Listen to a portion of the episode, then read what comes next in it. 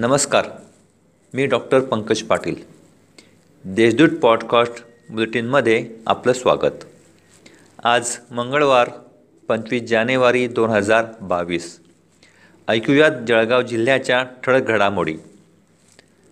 आईने नौदलात lieutenant command या पदावर राहून देशसेवा केली. तर मुलीने शौर्य पुरस्कार मिळवून जळगावचे नाव देशभरात पोहोचवले आहे.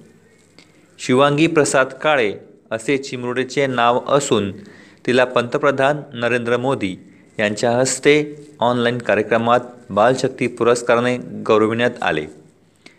गेल्या वर्षी शिवांगीने तिच्या आईचे तसेच तिच्या लहान बहिणीचे प्राण वाचविले होते. त्यामुळे तिला वीरता या कॅटेगरीतून बालशक्ती पुरस्कार मिळाला आहे. प्रमाणपत्र व रोख एक लाख रुपये असे या पुरस्काराचे स्वरूप आहे. शिवांगीला मिळालेल्या पुरस्कारामुळे जळगावचे नाव पुन्हा देशभरात पोचले आहे. पाकिस्तानात धुळेचे वादळ उठले असून गुजरात अरबी समुद्रमार्गे ते महाराष्ट्रात धडकले आहे. यासोबतच उत्तर प्रदेश मध्य प्रदेशकडे देखील मोठ्या प्रमाणावर बर्फवृष्टी होत आहे. उत्तरेकडून वेगाने येणाऱ्या वाऱ्यामुळे मुंबई पुणे पाठोपाठ. जळगाव जिल्ह्यातही थंडगार वारे वेगाने वाहत असल्याने जिल्हा गारठला आहे. सोमवारी जिल्ह्याचा किमान पारा नऊ तर कमाल सव्वीस अंशावर नोंदविला गेला असून पारा तीन अंशाने घसरला आहे. ओमिक्रॉनच्या पार्श्वभूमीवर सोशल डिस्टन्सचे पालन करीत अडीच महिन्याच्या ब्रेकनंतर चोवीस जानेवारी रोजी ग्रामीण भागातील शाळांच्या घंटा वाजल्या.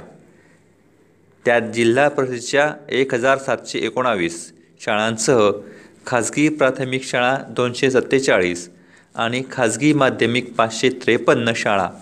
अशी एकूण दोन हजार पाचशे एकोणावीस शाळांची दारे सोमवारी उघडली आहेत. मात्र महापालिका नगरपालिका हद्दीतील शाळा अद्यापही बंदच आहेत. जिल्हा शल्यचिकित्सक डॉक्टर एन एस चव्हाण यांची नाशिक येथे बदली झाली आहे. त्यांना सोमवारी कार्यमुक्त करण्यात आले असून नूतन जिल्हा शल्यचिकित्सक डॉक्टर किरण पाटील यांनी पदभार स्वीकारला. पदभार स्वीकारल्यानंतर त्यांनी रुग्णालयातील डॉक्टर व कार्यालयीन अधिकाऱ्यांनी आढावा बैठक घेतली.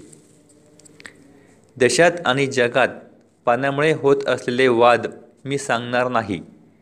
परंतु सुजलाम सुफलाम असलेल्या माझ्या खानदेश शेतकरी तरुण रोजगार उद्योग आणि जी डी पीला पाण्याच्या दुर्भिक्षाचा कसा फटका बसतो आहे हे आपण पाहणे गरजेचे आहे. केंद्र सरकारच्या जलशक्ती मंत्रालयाने हाती घेतलेल्या कॅच द रेन उपक्रमात आपले योगदान देण्यासाठी आपण सर्वांनी स्वतः जलसाक्षर पर्यावरण साक्षर व्हावे शाश्वत जीवनासाठी जलसाक्षर होणे महत्त्वाचे असल्याचे मत खासदार उन्मेष पाटील यांनी व्यक्त केले. नेहरू युवा केंद्र जळगावतर्फे कॅच द रेन या ऑनलाईन सेमिनारचे आयोजन करण्यात आले होते त्यावेळी ते बोलत होते. या होत्या आजच्या ठळक घडामोडी. आता वेळ झाली आहे येथेच थांबण्याची. भेटूया पुढील पॉडकास्ट बुलेटिन प्रसारणात. तोपर्यंत संक्षिप्त बातम्या आणि त्याच्या घडामोडींसाठी देशदूत डॉट कॉम या संकेतस्थळाला भेट द्या. धन्यवाद.